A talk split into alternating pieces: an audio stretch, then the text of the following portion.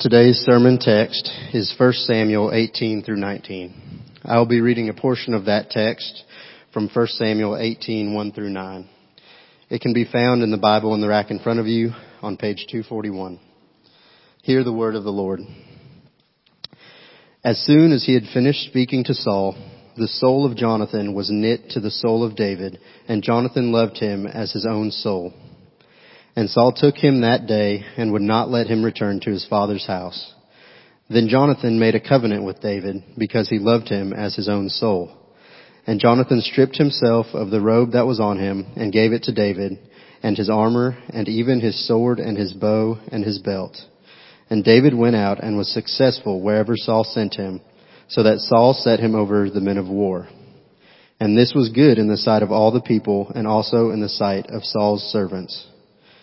As they were coming home, when David returned from striking down the Philistine, the women came out of all the cities of Israel, singing and dancing, to meet King Saul, with tambourines, with songs of joy, and with musical instruments. And the women sang to one another as they celebrated, Saul has struck down his thousands, and David his ten thousands. And Saul was very angry, and this saying dis- displeased him. He said, they have ascribed to David ten thousands, and to me they have ascribed thousands. And what more can he have but the kingdom? And Saul eyed David from that day on. The grass withers, the flower fades, but the word of our God will stand forever.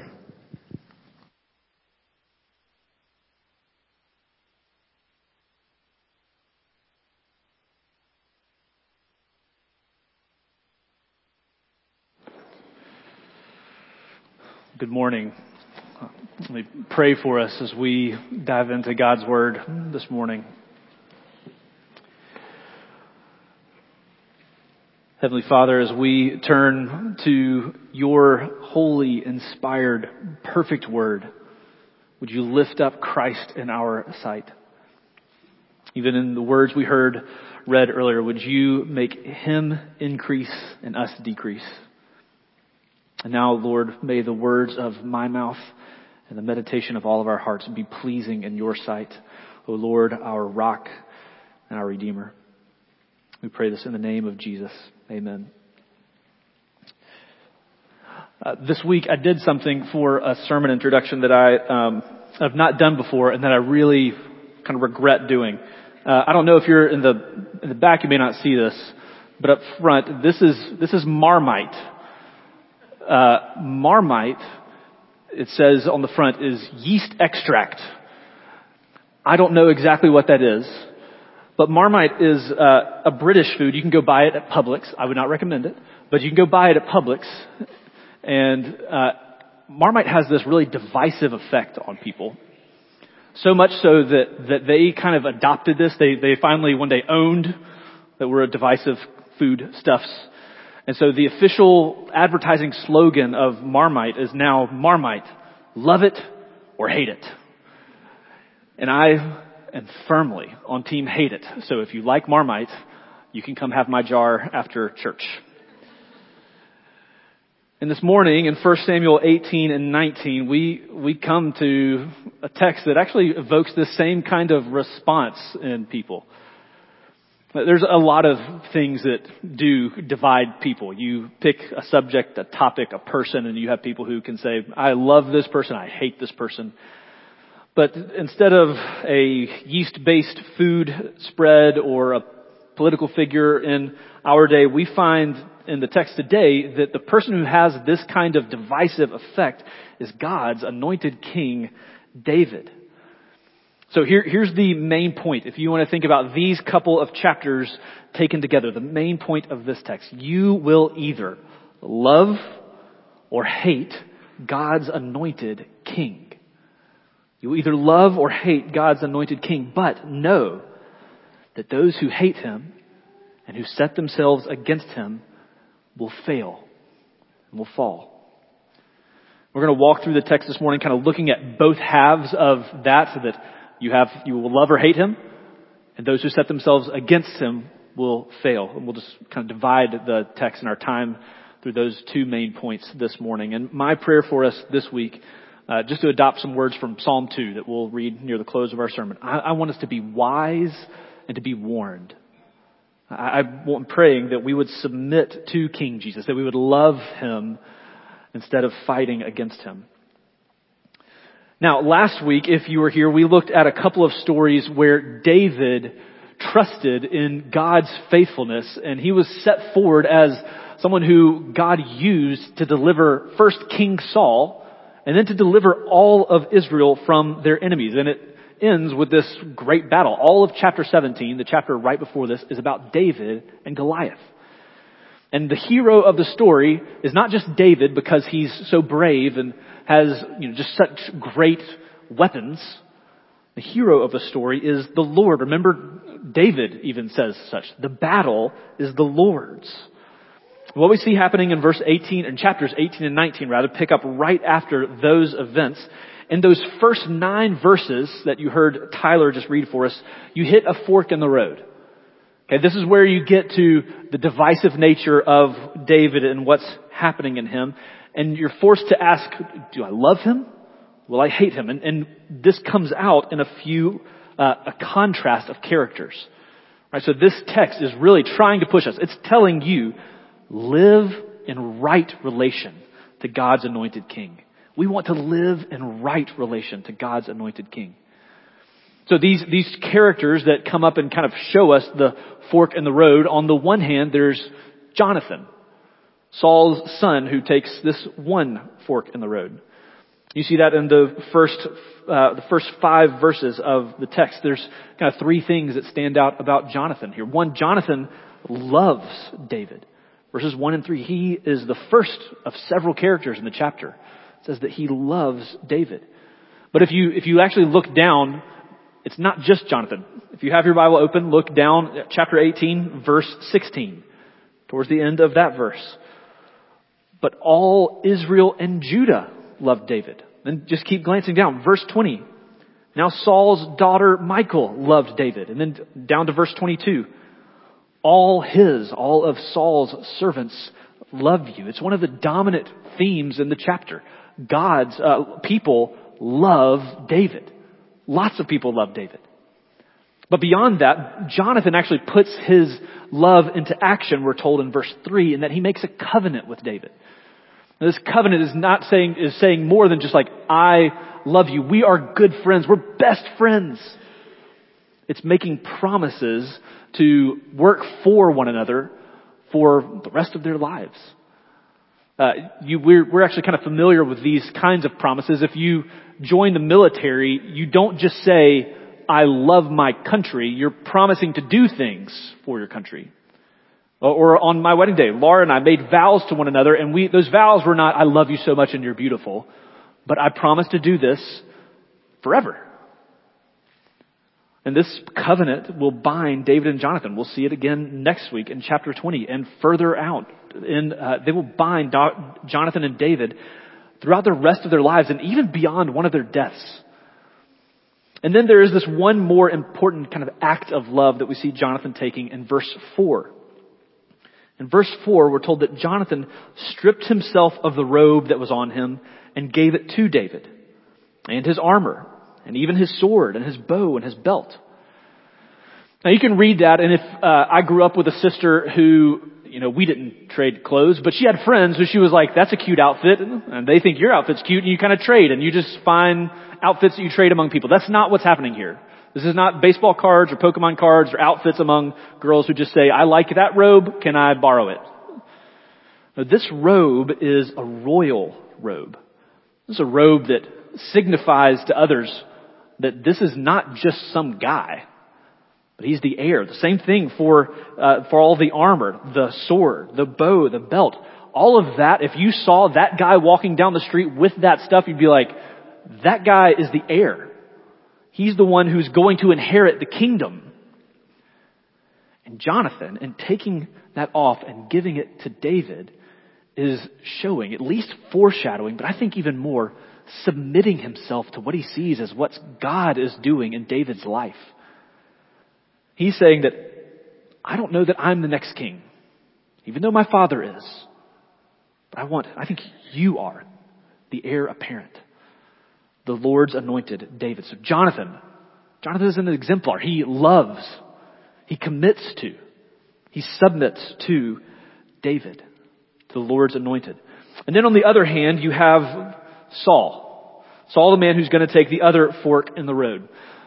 You get the story where the army is coming home from striking down the Philistine. Uh, all the women of Israel, they come out and sing. It's kind of like what happens in the book of Exodus after the, the Egyptians are defeated. All the women are, are coming and they're singing and they have this new ditty that they've written and it's going around Israel. Uh, I think the kids say it this way, this song slaps. So they, everybody under like 23 just laughed. So I had to test that one with some friends. This one just is a, a popular song. Saul has struck down his thousands and David his ten thousands. And Saul does not like that comparison. He says, we're told that he eyes David from that day on. Everybody else hears about this and they're rejoicing. David is delivering us. He is doing good for us. But Saul eyes David. And this kind of sideways glance at David, that, that's envy, it'll actually grow into full on animosity. Just look down in verse 29. By, by the end of this chapter, the very last sentence of verse 29, Saul was David's enemy continually. The, the elevation of David really just strikes at Saul's pride and the rest of the book. The rest of this book, not just this morning, but throughout all the way to chapter 31 is going to show us how the green-eyed monster of envy, of jealousy, ultimately turns Saul into a monster himself. Now this is maybe not the main point of this passage, but it is one of the clearest pictures in the Old Testament, at least, that I can think of, of the danger of envy. So I want to pause here and just apply this and tell you, beware, friends. Beware the deadly poison of envy. Uh, kids, if you're, uh, envy may be a word that you're not aware of, of this is a, a, there's a definition here on your note sheet if you just want to think, what, what is envy? Envy is a feeling of unhappiness at the blessing and fortune of others. Something good happens to a friend, and instead of feeling happy about that good thing, you feel angry, mad, sad. And that may seem like pretty normal. Uh, it's what Jerry Bridges, he's got this book called uh, Respectable Sins. Envy is kind of a respectable sin. It's not something like murder. It's not something that you're going to go to prison for. It's something that lots of people probably struggle with. And because of that, when we see it, we don't recoil at envy. We just kind of say, it's envy, so what? I think though that this is from commentator Tim Chester, he puts this well, envy is the mother of malice and envy ultimately gives birth to murder. And that's what we see happen in this story. And if you want to kind of diagnose your own heart, if you want to think about not just what is envy, but am I envious? Has it crept into my bloodstream? Here's maybe the question I'd ask you. How do I, how do you respond to the blessing and success of others? How do you respond to the blessing and success of others? The Bible actually kind of gives us some commands on how we should respond. So I don't think this is in your notes, but if you want to write down Romans 12:15, Romans 12:15 tells us that we should rejoice with those who rejoice and weep with those who weep. We even as a church make that part of our church covenant, our promises to one another. And envy just takes that and turns it on its head. Right? Envy looks at others who are rejoicing, and instead of saying, I want to rejoice with them, it weeps that they're rejoicing. And sees the downfall of those near you and maybe claps its hands and celebrates that. Kids, when one of your friends or maybe a sibling receives some good thing, some blessing, maybe they make the team, or they get an award at school, or they've made a new friend who they are close with, are you happy for them? Or are you angry that they received something and you didn't? Moms, are, how do you react when you're at the play date and you start talking about how your kids are where they are kind of socially or in their grades or what they're doing. Uh, there's this episode of a TV show called Bluey where moms are at a play date and one of them is uh, just feels so envious because the other kids are walking before her kid. Like she goes home frustrated by that. Do you feel frustration and grumble about the success maybe of other people's children or grandchildren?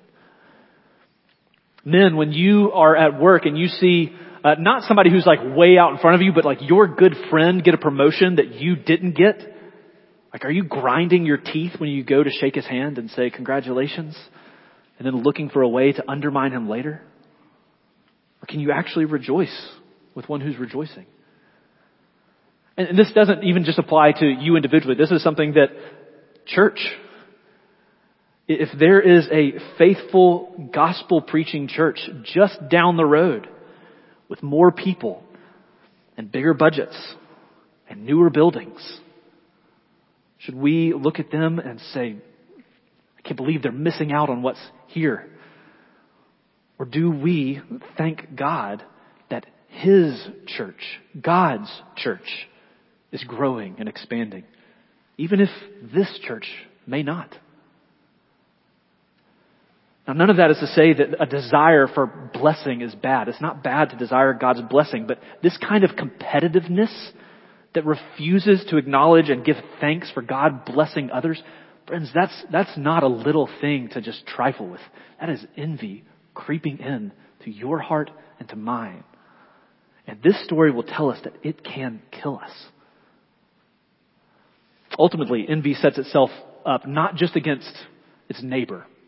Right? In this story, Saul is against Jonathan, but ultimately, Saul is setting himself up against God himself. And this is what envy does. Think about uh, what we're told in James 1. James 1:17 says that every good gift, every perfect gift comes down from above, from the Father of lights. And so if God has given a good gift to your friend, your sibling, this church over here, you complaining about that good gift, is complaining about God's providence. It's complaining to God and to others and ultimately judging God that He should not have given it to them, but should have given it to you. That's where Saul finds himself. His eyes and eventually his heart is set against the Lord's anointed and ultimately against the Lord himself. Friends, envy here is not just a bad habit. It is a deadly poison to be avoided and fought at all costs.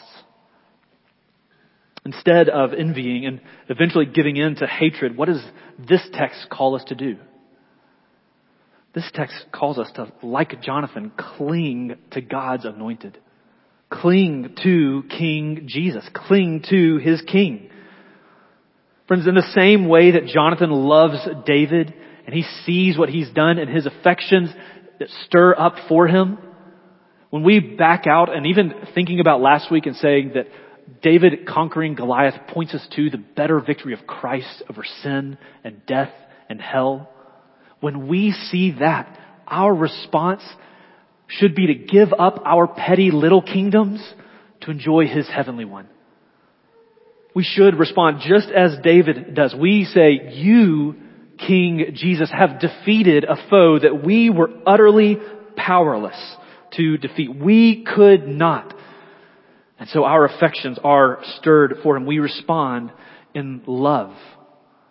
But not only love, we submit to him. Just as Jonathan is saying, I kind of, I give up my future, my heir, all the things that coming to me, my dreams, all the things my dad has told me about is what it's like to serve as king. I give those up. I submit that to King Jesus. This is what the Bible calls us to do when it's telling us to repent and believe. That's what repentance is. Letting go of sin, of all the little things that we have said, this is my dream and I will not give it up. This is my right.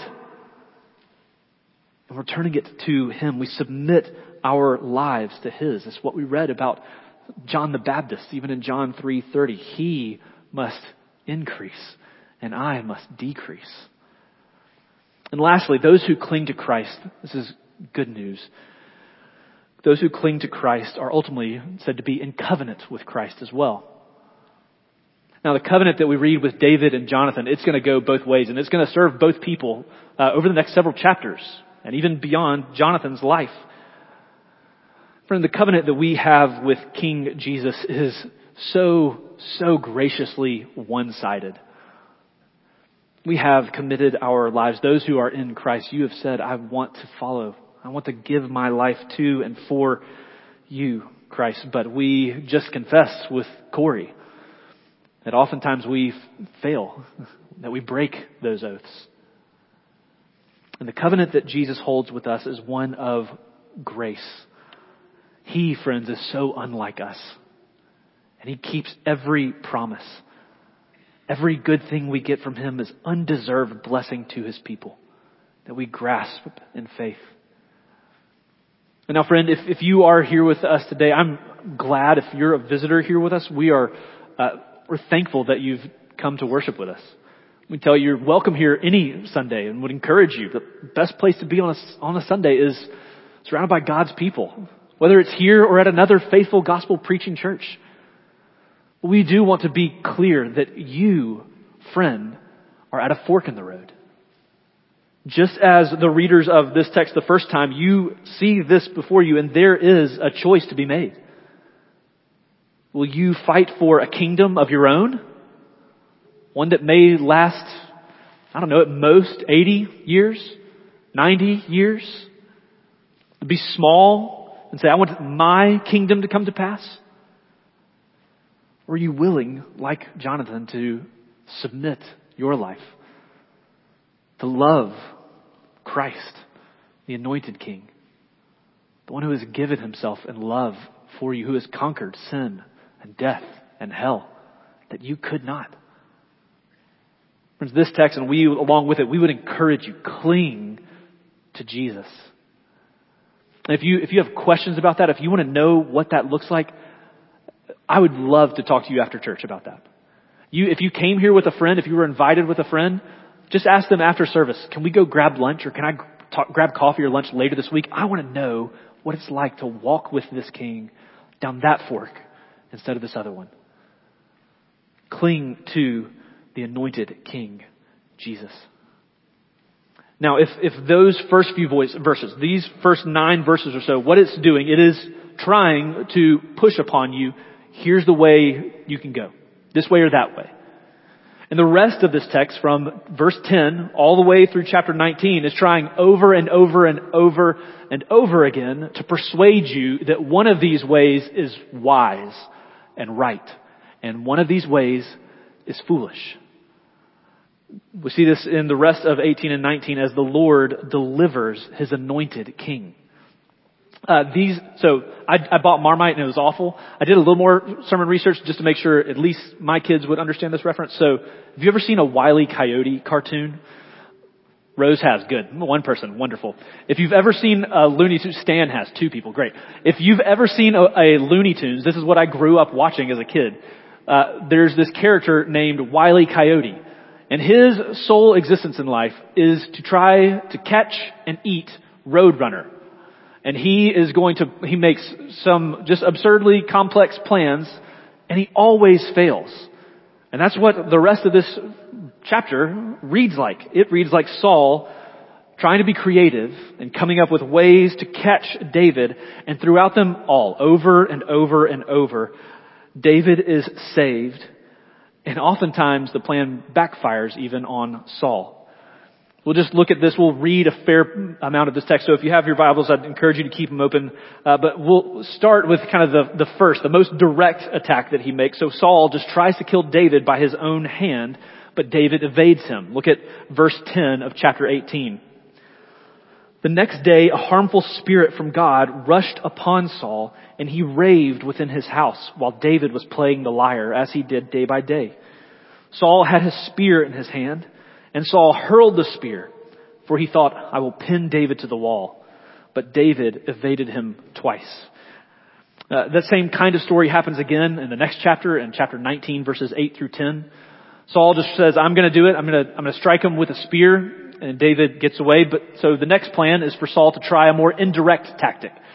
Okay, so throwing a spear didn't work. Now he says, I'm just to send David out as a commander of some troops and I don't have to kill him.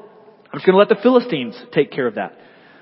But instead what happens is that David ends up killing the Philistines and his reputation grows. So look at verse 14 of chapter 18.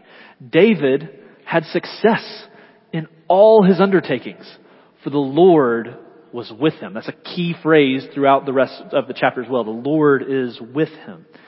And when Saul saw that he had great success, he stood in fearful awe of him. But all Israel and Judah loved David, for he went out and came in before him. Saul wants to have David killed. Instead, this just serves to make all of Israel love him more. But Saul, instead of giving up on that plan, he kind of doubles down on it in the next couple of stories. He, he tells David, if you go fight battles for me against these Philistines, then I'll give you my eldest daughter Merab in, in uh, marriage. You can become my son-in-law. Uh, David gives this humble response, and ultimately Saul just kind of breaks that promise to him. But in verse 20, uh, we're told later that Michal, Saul's second daughter, actually really loves David. And Saul, in hearing that, hears a plan formulating. Look at verse 21. Saul thought, let me give her to him that she may be a snare for him and that the hand of the Philistines may be against him. Therefore Saul said to David a second time, you shall now be my son-in-law. And Saul commanded his servants, speak to David in private and say, behold, the king has delight in you and all his servants love you. Now then, become the king's son-in-law. And Saul's servants spoke those words in the ears of David. And David said, Does it seem to you a little thing to become the king's son-in-law, since I am a poor man and have no reputation? And the servants of Saul told him, Thus and so did David speak. Then Saul said, Thus shall you say to David, The king desires no bride price except a hundred foreskins of the Philistines, that he may be avenged of the king's enemies. Now Saul thought to make David fall by the hand of the Philistines. And when his servants told David these words, it pleased David well to be the king's son-in-law. Before the time had expired, David arose and went, along with his men, and killed 200 of the Philistines. And David brought their foreskins, which were given in full number to the king, that he might become the king's son-in-law. And Saul gave him his daughter Michal for a wife. But when Saul saw and knew that the Lord was with David, and that Michal, Saul's daughter, loved him, Saul was even more afraid of David. So Saul was David's enemy continually. This is the backfire. Saul's plan of saying, I'm going to eliminate this guy, actually turns out now he has, David has, access to the throne. He's the king's son-in-law. That's exactly what Saul doesn't want to happen. And more than that, Saul is growing in fear, but with every victory that David gets, his reputation among Israel just grows so that people love him more and more. So by the time we get to chapter 19, Saul's done with kind of the indirect stuff. Okay, he, he was in this fit of madness and hurled a spear at David, and that could maybe be thought of as, well, he, he was just, he was crazy. He's had this pretty thin veneer of, I'm gonna get the Philistines to kill them, but, you know, he could still say, well, I didn't try to kill them. But in verse 1 of chapter 19, Saul, says this, Saul spoke to Jonathan his son and to all his servants that they should kill David. He is out in the open now with other people. And David will be delivered again though within Saul's own household. Saul's son, Jonathan, is the one who now steps in and intercedes for his friend. Look at verse 4 of chapter 19. Jonathan spoke well of David to Saul his father and said to him, Let not the king sin against his servant David, because he has not sinned against you, because his deeds have brought good to you. For he took his life in his hand and he struck down the Philistine and the Lord worked a great salvation for all Israel. You saw it and rejoiced. Why then will you sin against innocent blood by killing David without cause? And Saul listened to the voice of Jonathan. Saul swore, As the Lord lives, he shall not be put to death. And Jonathan called David, and Jonathan reported to him all these things. And Jonathan brought David to Saul, and he was in his presence as before. Now, that's a short-lived peace. Saul, again, in a jealous rage, has his spear, hurls it at David. David is the dodgeball champion of Israel, and he evades it again. And this time Saul thinks he's got David trapped at home. David flees the court and goes to his house. But again, another member of Saul's family is going to come to the rescue. Look at verse 11. Saul sent messengers to David's house to watch him, that he might kill him in the morning. But Michal, David's wife, told him, if you do not escape with your life tonight, tomorrow you will be killed. So Michal let David down through the window, and he fled away and escaped. And then taking a page from Ferris Bueller's Day Off, Michal tricks Saul and his minions. Michal took an image and laid it on the bed and put a pillow of goat's hair at its head and covered it with the clothes. And when Saul sent messengers to take David, she said, he's sick. Then Saul sent the messengers to see David, saying, bring him up to me in bed that I may kill him. And when the messengers came in, behold, the image was in the bed with the pillow of goat's hair at its head. Saul said to Michal, why have you deceived me thus and let my enemy go so that he has escaped? And then Michal, to save herself, answers Saul, he said to me, let me go. Why should I kill you? Jonathan and Michal. You've got like Saul's inner ring of people. These are his own children, though. And they are more loyal to David, the anointed king, than to their deranged father. They are rightly more loyal to David. Remember that uh, when Saul kind of hatched this plan of giving Michal to David, he, he says, maybe Michal will be a snare to David. And it turns out that Michal is a means of salvation for David. It backfires again on Saul. The Lord knows how to protect his anointed. Now there's one last story of divine deliverance, and all of those previous stories, each one of them you could say like, thank good that that's a good coincidence. Like God put people in the right place to save David, which is not coincidence. We'd call that providence. But you could just say, this is just acting by people, natural means that this, this has happened. But we are going to get the lesson. Here's kind of where you get the lesson full force. God is protecting his anointed. Not David's dexterity. It's not that Jonathan is really good on debate team. It's not that Michal is really great at tricking people. It is that God himself all along has been showing, I will protect my anointed. And he demonstrates that clearly in this story in verse 18. So chapter 19, verse 18. Now David fled and escaped and he came to Samuel at Ramah and told him all that Saul had done to him. And he and Samuel went and lived at Naioth. Okay, so Samuel the prophet and David go to live in the city. And it was told Saul, behold, David is at Naioth in Ramah. Then Saul sent messengers to take David, to arrest him. And when they saw the company of the prophets prophesying and Samuel standing as head over them, the Spirit of God came upon the messengers of Saul, and they also prophesied. When it was told Saul, he sent other messengers, and they also prophesied. And Saul sent messengers again the third time, and they also prophesied. Then Saul says, you can't get something done, you gotta do it yourself. He himself went to Ramah and came to the great well that is in Secu. And he asked, where are Samuel and David? And one said, behold, they are at Naioth and Ramah. And he went there to Naioth and Ramah. And the Spirit of God came upon him also. And as he went, he prophesied until he came to Naioth and Ramah. And he too stripped off his clothes. And he too prophesied before Samuel and lay naked all that day and all that night. Thus it is said, is Saul also among the prophets? Now all of these stories, we kind of run through them quickly because they come pretty quickly. And it's like a, a, flashing neon sign, something that's just trying to get your attention as you're driving by in the story of 1 Samuel. And it's flashing one central point. God protects his anointed. Like Saul literally throws everything he can against David. And over and over again, nothing sticks. Friends, fighting against God, fighting against his people, his anointed, is ultimately foolish and it's futile. Now, how do these stories, that's, that's great. David gets saved. Uh, you're not David. So how do these stories, what do they tell us 3,000 or so years after? How do they travel across time to speak to you and me? Uh, I want to think about two ways of applying and thinking about what we see and how we can take courage from these. And the first point here is that uh, Christian, Christian, don't be surprised when you're hated. Don't be surprised if what happens to you ends up being hatred more than love and acceptance. At this point in the story, David is like one of the most likable guys in the Bible. That's not going to be true for David forever.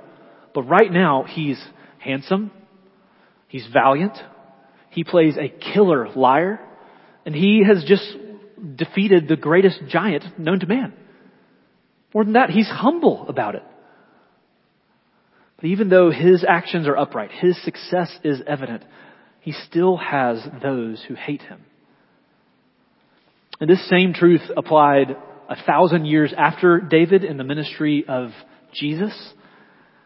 And it applies 2,000 years after the ministry of Jesus to the ministry of his people today. The New Testament is filled with these kinds of wake up calls. It does not want you to think that life as a Christian is just going to be easy. Look at John, uh, this is from the lips of Jesus in the New Testament. If the world hates you, know that it has hated me before it hated you. If you were of the world, the world would love you as its own. But because you are not of the world, but I chose you out of the world, therefore the world hates you. Uh, or, or, think about First Peter. We're walking through this book on Wednesday nights at midweek. You're welcome to come join us at those, and we'll walk through this in several weeks. Beloved, do not be surprised don't be surprised at the fiery trial when it comes upon you to test you, as though something strange were happening to you. It's not strange. It's kind of normal for God's people. Now, brothers and sisters, our, our lives and, our proclamation of the gospel, David's life, what he is saying and doing, they're marked by graciousness and gentleness and kindness. And so should our lives. We're not going out intentionally provoking hatred. But as we call people, as we live your, you don't even have to use proclamation, we should, but your proclamation of the good news of King Jesus and even your life following that example, there will be people who see that. We're told. The good promise is that people will see that and some will find that so stirring and attractive that they will in turn ask you maybe, what is different about you? How can I get that kind of life? That's true. But we're also told that there are others who will see that kind of life and who will be provoked even to hatred. To look on you and not say, I want that kind of life, but that life offends me. It is against me. There's some even who take up arms to protect their own kingdoms when they see your life and hear our proclamation. And the Bible is clear about this because it doesn't want you to be discouraged. To be forewarned is to be armed for when you do come against that. In fact, in the, the midst of opposition may be the place where you find God's presence most sweet. You can think about that maybe in your own lives in times of trial where you say, you know, I was walking through this season and things were difficult and it was in that season where I felt that God was actually with me, caring for me, upholding me throughout this. Friends, that same thing is true when you find yourself even hated for the name of Jesus. Know that you have not been abandoned, but that He is standing with you in the midst of it. Remember, right in the middle of all of David's running, in, the, in verse 8, in chapter 18, one of the key phrases is that the Lord was with David. His hatred, being hated by Saul, is not a sign that he's done something wrong. It's actually part of Saul reacting against the Lord being with him. Commentator Dale Ralph Davis, he puts it this way. Sometimes the clearest evidence that God has not deserted you is not that you are successfully past your trial, but that you are still on your feet in the middle of it. That's God's good gift. So give every effort. We should rightly want to be persuasive and winsome, kind and gracious, live lives that are attractive to those who do not know Christ. But don't be surprised don't be surprised, brothers and sisters, when that kind of life occasionally and maybe even often provokes people to hatred. But while we can expect the world's hatred, we also know that God knows how to protect his people. If you can expect opposition from the world, friends, you can expect support, love, carrying from the God we follow. for all of the creativity that Saul tries to show in this story, for all the ways and he thinks that he is cunning and trying to have David killed, God shows himself to be in control. You can't outmaneuver the creator and sustainer of everyone and everything. It's a losing battle. God protects David in every trial. Uh, David even said this in our call to worship. God knows how to protect you, friend, in your trial. I do want to be careful here because I've already said this. You're not David. Okay, David is promised a kingdom that is not here yet. David at this point in his life has promises made by God that are out there in the future for him. So like his physical protection in this story is guaranteed because God does not break his promise. Now, and you, you friend, you probably, I don't think you have that kind of promise. David Burnett, in seven years you shall be governor of Alabama. That kind of thing isn't there from the Lord. I've not, you've not told me anything like that yet, at least. We don't have that kind of promise that David can look forward to and say, I know physically I will be well because God has promised this. So this isn't meant to be taken up as some blanket claim that God's people always escape the snares of their enemies. If just think about church history. Think about the pages of the New Testament and the many people who die at the hands of those who are against them. Think about James. Think about the, all, almost all of the apostles of Jesus who died martyrs' deaths. Think about the people even brothers and sisters around the world who we pray for on a weekly basis, for whom this is not a theoretical kind of question, but who actually feel this press on them daily. But we, so we are not told that we won't lose a job or that we won't have a relationship severed or even that we won't die for Christ. We can't claim that. But again, I quote Davis here. I think this was helpful for me thinking in this. I can be confident that God will keep me until whatever he has ordained for me to be or to do is accomplished. Now some would perhaps crave more, but that is no small comfort. I do not need to share David's experiences. It is enough to know David's God. And as long as the angel of Yahweh keeps pitching his camp around those who fear him and delivering them, I should be content. Friends, be comforted. God is sovereign. I can't promise you when he, when you will be delivered safely to the golden shore. Like that may be today. And it may be 90 years from now. What I can promise is that God always delivers his people to that shore. That he always helps them get there. And he's always welcoming them as they cross. God knows how to deliver and how to protect his people. Friends, as, as we come to the Son of David, Jesus Christ, what you find is something like Marmite. People love him and people hate him. We may want to claim that there's a middle ground, but in the end, we're told that there is no middle ground, no place to say Jesus is a good man who I don't really want to love, but I really don't want to hate. Jesus himself in Matthew 12:30 says, "Whoever is not with me is against me." In the end, friends, if it is impossible to stay neutral towards Christ, you will either love him or you will hate him. And it's sobering just thinking back to this passage. Think about the beginning and the end of this passage. In, in a weird way, this, this passage is bracketed by people removing clothing. At the very beginning, there is Jonathan. Jonathan who recognizes that David is the humble king to come and who submits himself by giving his own royal robe to him, who chooses to follow in covenant with this king. He loves God's anointed. And then at the end of the story, Saul has his royal robe removed from him. He does not choose to submit. He lies instead exposed on the streets because he has hated God's anointed. It's as if the passage is telling us, you will humble yourself before God. And you can do that today. You can choose to humble yourself before Him, where you will one day be humbled by God. Friends, you have, we all have a choice to make. I'll close us with this warning from Psalm chapter 2. This is a promise for those who have sided with him and a warning to those who would fight against the King. Now therefore, O kings, be wise. Be warned, O rulers of the earth. Serve the Lord with fear and rejoice with trembling. Kiss the Son, lest he be angry and you perish in the way, for his wrath is quickly kindled. Blessed are all who take refuge in him. Let me pray for us.